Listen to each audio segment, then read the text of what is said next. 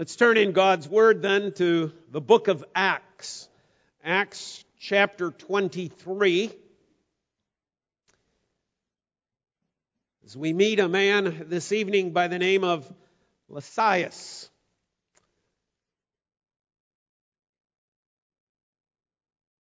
If I had simply asked you who he is before you received the bulletin on Thursday and read the passage, wondering if how many of us would have known who he is. I would confess to the fact that if you had asked me two months ago who is Lysias, I probably would have said, not sure. Somebody who was a friend of Paul, who was perhaps on one of the missionary journeys, somebody maybe in the book of Romans at the 16th chapter where Paul lists a whole bunch of people he wants to thank for being partners with him in the gospel. That probably would have been my guess. But as we open up God's Word this evening, we find that this man plays a very, very important role. Not only in the life of Paul, but also in the gospel ministry. But perhaps even more so, he is a reminder to us in the day and age in which we live of the sovereignty of our God. So we're going to pick up the events as uh, they are recorded in Acts chapter 23. We in order to, to create uh, the full uh, picture that Scripture gives of Lysias, we, we have to go back from here, but I needed a Scripture passage to read, and I couldn't begin reading at chapter 21 and read through all the way through chapter 24. Uh, that perhaps would have been a little cumbersome tonight. So we're, we're narrowing our focus down uh, to the verses that we have indicated here, verses 12 through 35. When it was day, the Jews made a plot and bound themselves by an oath, neither to eat nor drink till they had killed Paul. There were more than 40 who made this conspiracy. They went to the chief priests and elders and said, We have strictly bound ourselves by an oath to taste no food till we have killed Paul. Now therefore you, along with the consul, give notice to the tribune to bring him down to you as though you were going to determine his case more exactly. And we are ready to kill him before he comes near. Now, the son of Paul's sister heard of their ambush. So he went and entered the barracks and told Paul. Paul called one of the centurions and said, Take this young man to the tribune, for he has something to tell him. So he took him and brought him to the tribune and said, Paul, the prisoner, called me and asked me to bring this young man to you, as he has something to say to you. The tribune took him by the hand and going aside asked him privately, What is it that you have to tell me? And he said, The Jews have agreed to ask you to bring Paul down to the consul tomorrow as though he were going to as though they were going to inquire something more closely about him. But do not be persuaded by them, for more than forty of the men are lying in ambush for him, and have bound themselves by an oath neither to eat nor drink till they have killed him. And now they are ready, waiting for your consent. So the tribune dismissed the young man, charging him, Tell no one that you have informed me of these things. Then he called two of the centurions and said, Get ready, 200 soldiers with 70 horsemen and 200 spearmen to go as far as Caesarea at the third hour of the night. Also provide mounts for Paul to ride and bring him safely to Felix the governor. And he wrote a letter to this effect. Claudius Lysias, to His Excellency the Governor Felix. Greetings. This man was seized by the Jews and was about to be killed by them when I came upon them with the soldiers and rescued him, having learned that he was a Roman citizen. And desiring to know the charge for which they were accusing him, I brought him down to their consul. I found that he was being accused about questions of their law, but charged with nothing deserving death or imprisonment. And when it was disclosed to me that there would be a plot against the man, I sent him out to you at once, ordering his accusers also to state before you what they have against him. So the soldiers, according to their instructions, took Paul and brought him by night to Antipatris. And on the next day, they returned to the barracks, letting the horsemen go on with him. When they had come to Caesarea and delivered the letter to the governor, they presented Paul also before him. On reading the letter, he asked what province he was from, and when he learned that he was from Cilicia, he said, I will give you a hearing when your accusers arrive. And he commanded him to be guarded in Herod's praetorium. Thus far, the reading of God's word. Let's bow in prayer. Dear Lord, we thank you for this word that you have given us this evening. We thank you that it is something that we don't normally read, that you will help us to understand it, to learn it better. We pray that you'll be with Pastor Bob as you give his, him the wisdom that we need to hear as well. We ask this in Jesus' name. Amen. And amen. Three points. One, he is a man with two names. Secondly, he is a man with a responsibility. And then thirdly, he is a man used by the Lord. He's a man with two names. There you find it. It's pretty obvious to us in the 26th verse of the 23rd chapter. His name is Claudius Lysias. Two names. Claudius, first of all. It's a Roman name that was most likely adopted by him when he purchased his citizenship at a large sum of money. Now, that's not speculation. If you go back to Acts chapter 22, verse 28, um, in a previous exchange with Paul, he discloses to Paul that his citizenship was a bought citizenship for a large sum of money. He's somewhat amazed that Paul is a natural born citizen. Lysias is a citizen of Rome, but he's a citizen of Rome because it had been purchased. Which led me down the pathway of asking the question well, how did somebody become a citizen of Rome? And there were only four ways by which you could gain this Roman citizenship, this valued Roman citizenship of the day. One, the most common way was to be born from two Roman citizens. So if your mother is a Roman citizen, if your father is a Roman citizen, then you have Roman citizenship. Not if your mother, but not your father. So one didn't do it. It took both parents to establish a line of Roman citizenship. That's one way. Two, one could obtain citizenship as a reward for military service. Uh, some of you perhaps have watched uh, perhaps movies about uh, the Roman Empire and remember uh, perhaps gladiators fighting and so on and, and seeing men who were commanders and they're, they're relatively older men and you go, why are they still in it? Because if you serve the Roman Empire as in the military, somewhere between 20 to 25 years, it granted you citizenship. So if you survived all the wars, if you survived marching all over the world, you got to be a Roman citizen, which would have been a blessing not only for you, okay, but for your family as well with lots of privileges. Also, Roman citizenship could be conferred through the emancipation of a slave from the house of a Roman citizen. These people are referred to as freedmen and uh, that was another way in which citizenship could be gained. But there is another way as well, and that is through an imperial conference. And the way this worked was one of two ways. Either the emperor, as well, let me give you an example. The example of the city of Philippi is an example of this. The emperor confers upon the city of Philippi the right to be Roman citizens. He simply makes that declaration. He had his own reasons, he had his own purposes. As I've told you before, Philippi had a lot of uh, silver and gold, so there was a reason to be, you know, pretty nice to this people of Philippi. So he could just confer it. Or, by audience, you could request from the emperor to become a citizen. Now, somebody pretty high ranking had to be a friend of yours. Somebody who, who was pretty high up in the, the government of the Roman emperor, Empire had to be able to have the ear of the emperor to say, hey, you know, I, I'm, I'm just requesting that you listen to so and so. Now, that was for you making the request. That could have been a head severing event Okay, because if the emperor goes, What are you requesting that for? I hate that man. And you want him to have citizenship?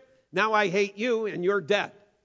So you, this had to be a pretty solid and firm situation. Nobody of a questionable reputation is ever going to go to the emperor and, and request citizenship for somebody who is no good. And that appears to be the way because when you went through this process, you also brought along a large sum of money as a thank you gift to the emperor. So you let the emperor know ahead of time, I have a gift for you. I have a thank you gift. The emperor would probably say, Well, what is it? And then you'd show him what you plan to give to him. And the emperor would say, Yeah, I'll, I'll give you the status. Now, you might say, Why is his name Claudius? Because once you became a citizen, you also took a Roman name in honor of the person who granted you the citizenship. Emperor Claudius uh, reigns uh, the Roman Empire somewhere around, I think it's 45 to 51, 54 AD, somewhere in that time frame. Something that would fit the time frame in which we're dealing with here uh, of Lysias. So that's probably a whole lot more you wanted to know, but it's important. That, that establishes for us who this man is. That this man is a Roman citizen who has been granted that citizenship after paying a large sum of money. So his status compared to Paul's natural born citizenship is one in which he would look at and say, wow, to be a natural born citizen, that's quite something. Because you've had it since birth. Your whole life, You've been a Roman citizen. I've had to buy mine, I've had to purchase mine. The second thing is that his second name is Lysias. That is Greek. So we know that this man is not Roman. Right? It all fits together. This is probably his natural name. This is the name his parents gave him. This is the name he had at birth. But now in his status, especially you see as he's writing this formal letter in verse 26. He's stating his given name. Now, he's probably doing that, you know, as well to say, look, I'm not just a Greek citizen. I'm not just a, a Greek uh, person who happens to be in the Roman army. I am somebody who has standing. I am a Roman citizen, and I am dress, addressing you formally, not only as a Roman citizen, but also as a military commander in regards to this matter about Paul. So he's a man with two names. Secondly, he is a man with a responsibility. He is referred to as the tribune. 16 times, actually, and I think it's from chapter 21 through 24, this man is referred to with that title. Scripture wants us to know what his job is. Scripture wants us to know what his responsibility is. So you say, well, what's a tribune? A tribune is a man who has been given charge of between 600 and 1,000 Roman soldiers. And it would probably be safe to say that Claudius Lysias is on the higher end of that. You say, why do you say that? Because note, if you go to 23 and 24 of chapter 23, what he's willing to part with. So he, he's got his men stationed there in Jerusalem, but he's willing to part with, what do we have here? Okay, we have 200 soldiers, 70 horsemen, and 200 spearmen. So he's ready to let go of 470 men. Knowing that Jerusalem is a hotbed, it probably would put us on the fact that, that he's not going to part with that many men unless he has somewhere near the thousand men under his command. These thousand men, very important, are housed in the fortress of Antonia. Now, for those of you who have Antonia, excuse me, for those of you who have interest in historical things, it's called that because Herod built it, and he called it that name after Mark Antony, who Herod was trying to be in league with and so on to, to win graces there. The importance, though, is that it's located right next to the temple.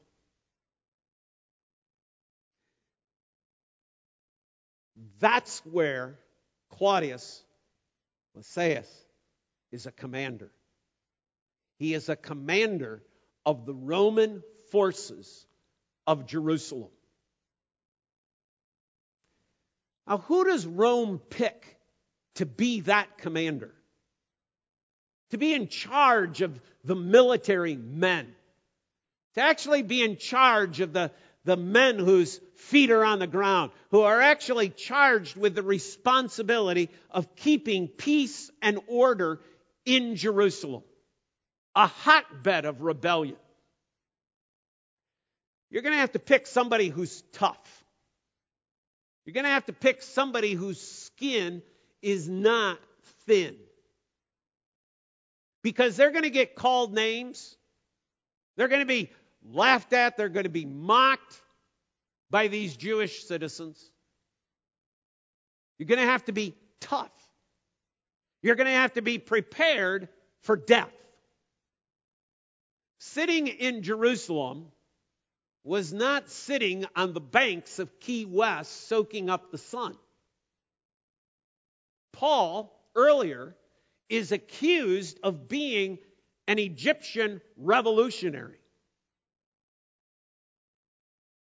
That revolution had led to the result of several Roman soldiers dying. You got to be tough. You got to be ready. You got to be prepared. You, you've got to be somebody who is prudent. You've got to be somebody who is able to negotiate. You've got to be somebody who can handle these religious zealots, these Jewish people who three times a year go religiously off the end, as far as a Roman citizen is concerned, with this worship at this temple that they've got. And hundreds and th- of thousands of pilgrims come streaming into this. You've got to be pretty prudent. You don't want, you, have got to be pretty careful in your choice of words. You have to be wise. You have to be somewhat of a politician while remaining very, very tough. This is the man. This is his responsibility. This is, these are his names. Now the question is, why is it that God puts this man name in Scripture? What, why are we reading about this? Why do we find out about this man? And that leads us to our third point tonight that this is a man who is used by the Lord. First of all, he is used by the Lord to protect Paul on two occasions. Let's go back. Acts chapter 21. Paul has come to Jerusalem. We're going to pick it up at verse 27 in our scripture reading. Okay, it's where we're going to pick it up. But Paul has come to Jerusalem. I, I will tell you that, that there's probably no preacher, there's probably no biblical commentator who is settled on why Paul went to Jerusalem. There's things about a vow, there's things about him going to the temple, there's things about him offering sacrifices. And the whole thing is very unsettling. We also have indications in Scripture that God warned him not to do this, but Paul did it anyway. And part of what we're reading is the fact that Paul didn't do what the Lord wanted him to do. He did it, but he shouldn't have. Say, you dare say that about the Apostle Paul? Absolutely. The Apostle Paul would say none less about himself. I am the chief of sinners, says Paul. The good that I would, I do not, and the evil that I would not, that I do. why it is that Paul cannot tear himself away from, from this trip to Jerusalem and the temple and the sacrifice, why he made the vow, that's probably a question that will only be answered in the halls of glory. But he went, and it caused a riot. Pick it up at verse 27. When the seven days were almost completed, the Jews from Asia, seeing him in the temple, stirred up the whole crowd and laid hands on him, crying out, Men of Israel, help! This is the man who is teaching everyone, teaching everyone everywhere against the people and the law in this place. Moreover, he even brought Greeks into the temple and has defiled this holy place. For they had previously seen Timotheus, the Ephesian, with him in the city. And they supposed that Paul had brought him into the temple. Then all the city was stirred up, and the people ran together. They seized Paul, dragged him out of the temple, and at once the gates were shut. See what's going on? We're shutting the gates. Why? Who we keeping out? By shutting the gates, who's left on the outside? A garrison of soldiers. Now, why do they want the gates shut? 31. And as they were seeking to kill him, see, the Jews are trying to kill Paul. They're beating him up, literally trying to beat him to death within the temple courtyard. Word came to the tribune of the cohort that all Jerusalem was in confusion.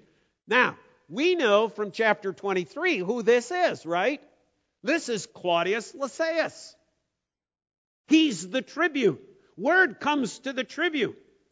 He at once took soldiers and centurions and ran down to them. And when they saw the tribune and the soldiers, they stopped beating Paul. Then the tribune came up and arrested him and ordered him to be bound with two chains. He inquired who he was and what he had done. Some in the crowd were shouting one thing, some another. And as he could not learn the facts because of the uproar, Oh, fake news then days, too. He ordered him to be brought into the barracks, and when he came to the steps, he was actually carried by the soldiers because of the violence of the crowd. For the mob of people followed, crying out, Away with him! He protects Paul. He, in his authority as the tribune, comes down to the temple. There is this ruckus going on that they can obviously hear, and he's been reported. What does the military commander of Rome do? You act wisely, you act prudently, but you also act tough. He seizes the man.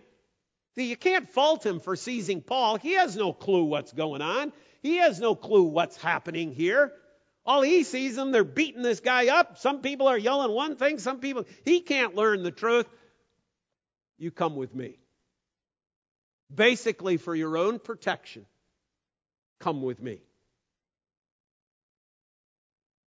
Now, if you read the rest of the story, what you're going to find out is that he doesn't always, he, he, he's still not quite got it because it's not once again until Paul tells him, I'm a Roman citizen, that he goes, Oh, what have I done?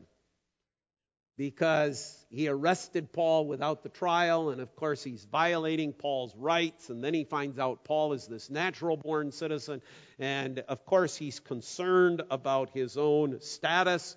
That's why, somewhat, the euphemistic letter that we read out of chapter 23. Yes, he's trying to cover his own trail. He's trying to make himself look as good as possible in the situation in the hopes that Paul doesn't blurt out, hey, this guy arrested me without my rights to a trial. But he does protect him. Not only there, but think about the chapter in which we read from chapter 23. These Jews are insistent. Not going to eat till Paul's a dead man. It's overheard, it's reported. Who's it reported to? To a centurion. Who the centurion reported to? To the tribune. Who's the tribune? Claudius Lysias. What does he do? I'm not going to do what the Jews want me to do. I'm not going to lead this man to his death. Quick, get me 470 soldiers, mount up, move out. We're on the way out of here. Protecting Paul. In fact, don't make the guy walk, put him on a horse. He's a Roman citizen, you know. He needs to be protected. They take him all the way to Caesarea, far from Jerusalem, in the night. See, before anybody finds out, this guy is already moving Paul out of the vicinity, out of the area, out of this hotbed to a place of safety, a place of protection, a place that in many respects Caesarea is more Roman than it is Jewish. He'll be safe there. So, two times, this man protects Paul. Secondly, this is a man used by the Lord not only to protect Paul, but also to promote the gospel. You say, how did he do that? Let me take you on the journey of what happens here. Well, actually, if we, we pick up the story at verse 37, let me just read it. Okay? Verse 37 of chapter 21. As Paul was about to be brought into the barracks, he said to the tribune, May I say something to you? And then they have this exchange in Greek and so on. And the guy, Paul says, just let me talk to the people. Just let me address this crowd. The tribune allows Paul. See, he could have said, There's no way I'm going to let you go out there again. There is no way I'm going to let you speak. See, Paul asked permission because it is the tribune, it is Claudius Lysias who has the right to make this decision. And he says, Paul, go ahead and speak. If you read through chapter 22, chapter 22 is Paul's testimony. Chapter 22 is Paul speaking to this crowd of Jews seeking to explain how it is he came to Christ, why he came to Christ, and that they should come to Christ.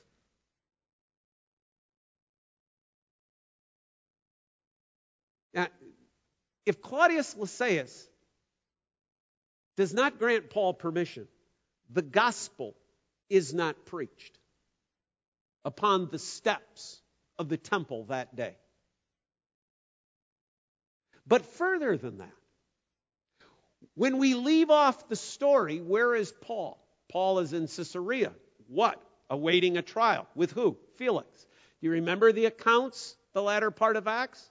Paul very forthrightly addresses not only Felix, but also Festus with the gospel of Jesus Christ. So much so that, that one of those men says, Boy, Paul, you know, you almost persuade me. You almost persuade me. Opportunity. See, if he had kept Paul in Jerusalem, if he had just turned him over to the Jews and said, Kill him. Those opportunities to preach the gospel to those governors would not have happened, to kings. Do you know where this all results in? It results in Paul going to Rome. Paul on a shipwreck, preaching the gospel to those who are gathered, people coming to know Jesus Christ. Paul going to Rome, proclaiming the gospel in Rome. Perhaps even to the household of Caesar, as is indicated in some of the epistles.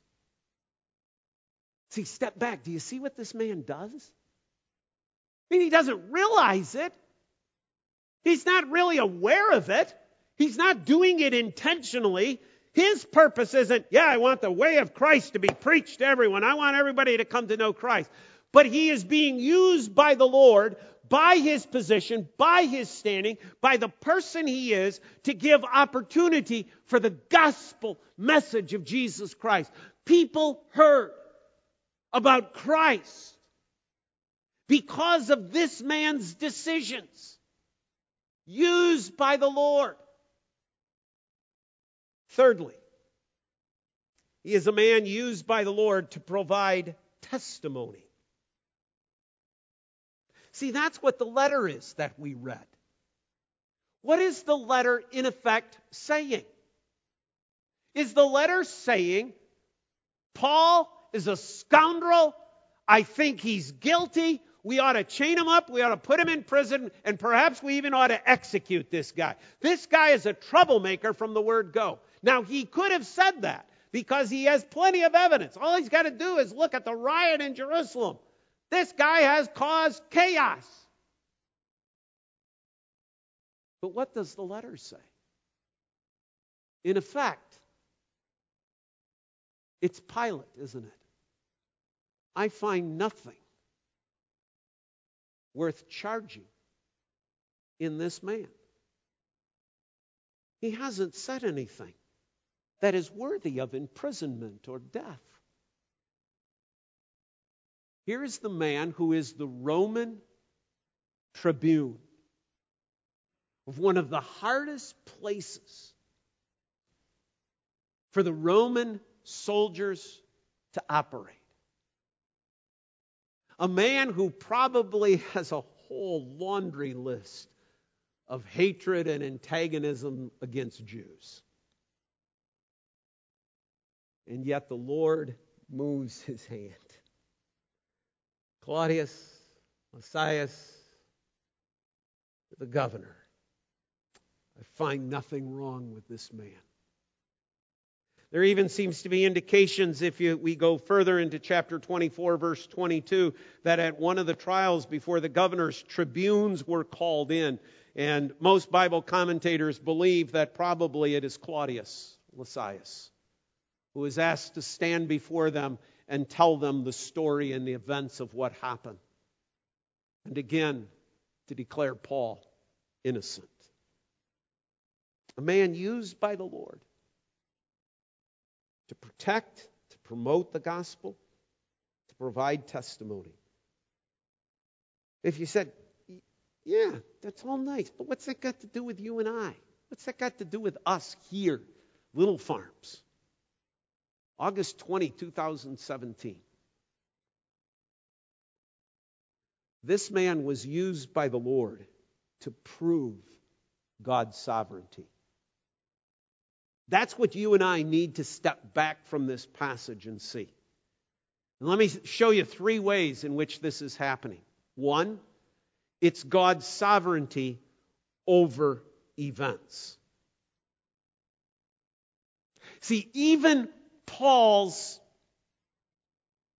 wrong decision to go to Jerusalem, God is sovereign over.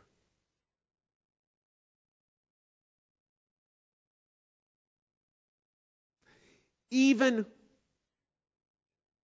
the events of the hatred of the Jews against Paul, God is sovereign over. Because you see what happens? Paul goes to Jerusalem to offer a sacrifice which ties us back into the New Old Testament. But what does God do? God turns the event around so that it becomes a proclamation of the gospel. Those who are trying to limit these Jews who are trying to limit the extent over which the gospel is, is, is going. They're concerned because it seems like people from Alexandria are becoming Christian. People from Tarsus are becoming Christian. People from Philippi are becoming Christian. People from Corinth are becoming Christian. Boy, what's going to happen if that makes it to Rome? it made it to Rome. They tried to stop it. But God is sovereign over the events of the world to accomplish His purpose.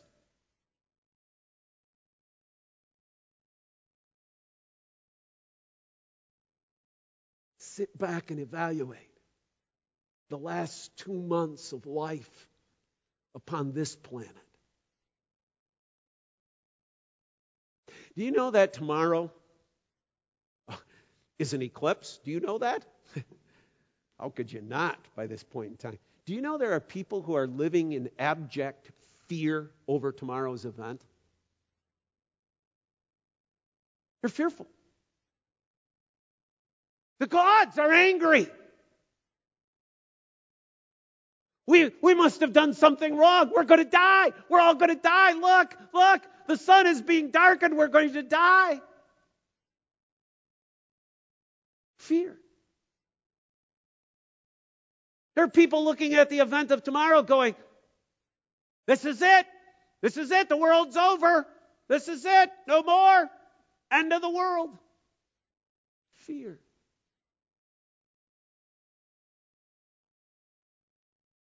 God is sovereign over the events of life. So as Christ burst upon the scene of the upper room, do not be afraid. The Lord of heaven and earth lives, rules, and reigns.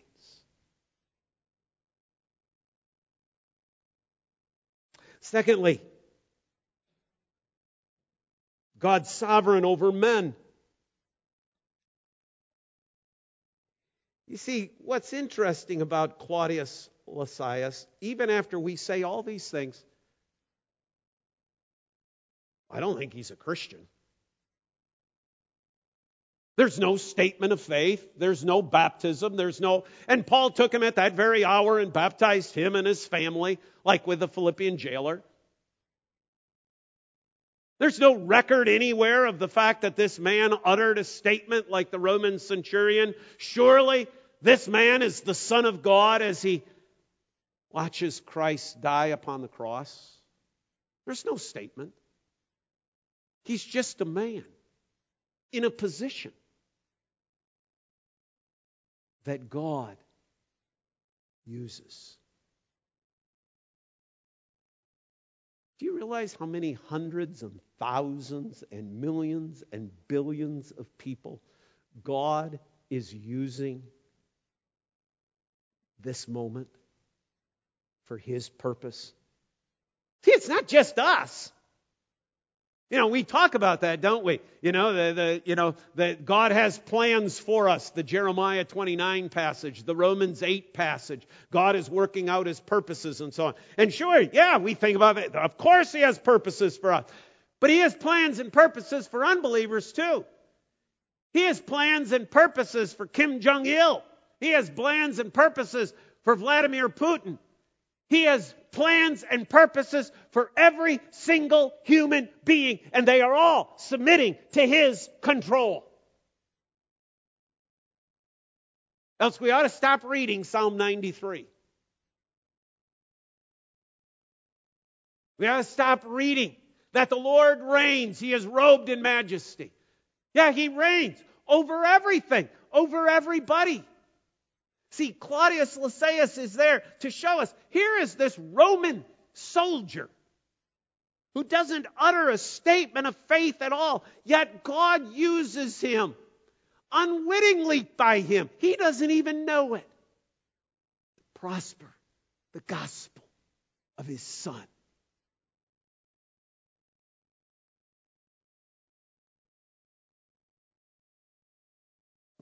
Third,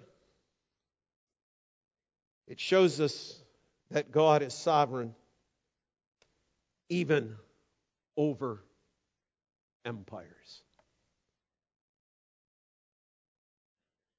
There is but one empire in Acts chapter 23. It's the Roman Empire. Greatest power upon earth. Prevailed its will upon its subjects. It can't, literally, from, from a human point of view, it cannot be stopped. It will take what it wants to take. It will do what it wants to do. It will advance where it wants to advance.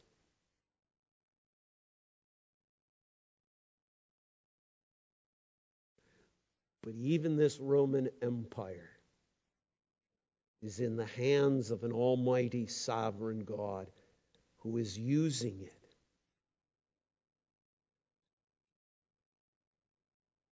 Let's go to a Roman court system where the gospel will be proclaimed. Let's go to the Roman appeal to Caesar that was the right of every natural born Roman citizen. Let's use that as a means to promote the gospel. Let's show this empire that even their own rules and regulations are under the awesome, amazing control of a sovereign God who will use even the empires of this world for his plans and for his purposes.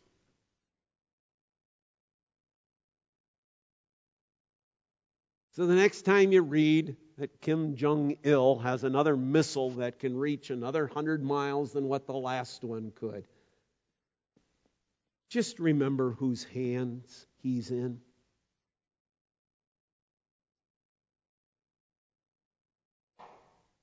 Next time you read of Vladimir Putin doing this or that, or you read of some imam doing this or that, or declaring this or that, just remember whose hands they're in. Do you know whose hands they're in? Your Father's hands.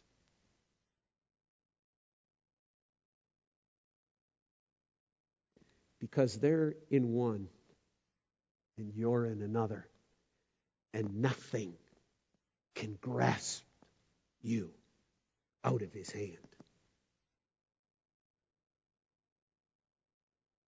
And God's people say, Father, again, thank you. We need this. We need it today. Before the events of tomorrow, before the, the men and women of this world, before the nations of this world. We need to know again and be reminded from your word, you are sovereign. And from this unique place, from this unique perspective, from this very interesting character out of the pages of Scripture, we see your sovereignty again. Thank you for ruling and reigning over everything. In Christ's name, God's people again proclaim, Amen.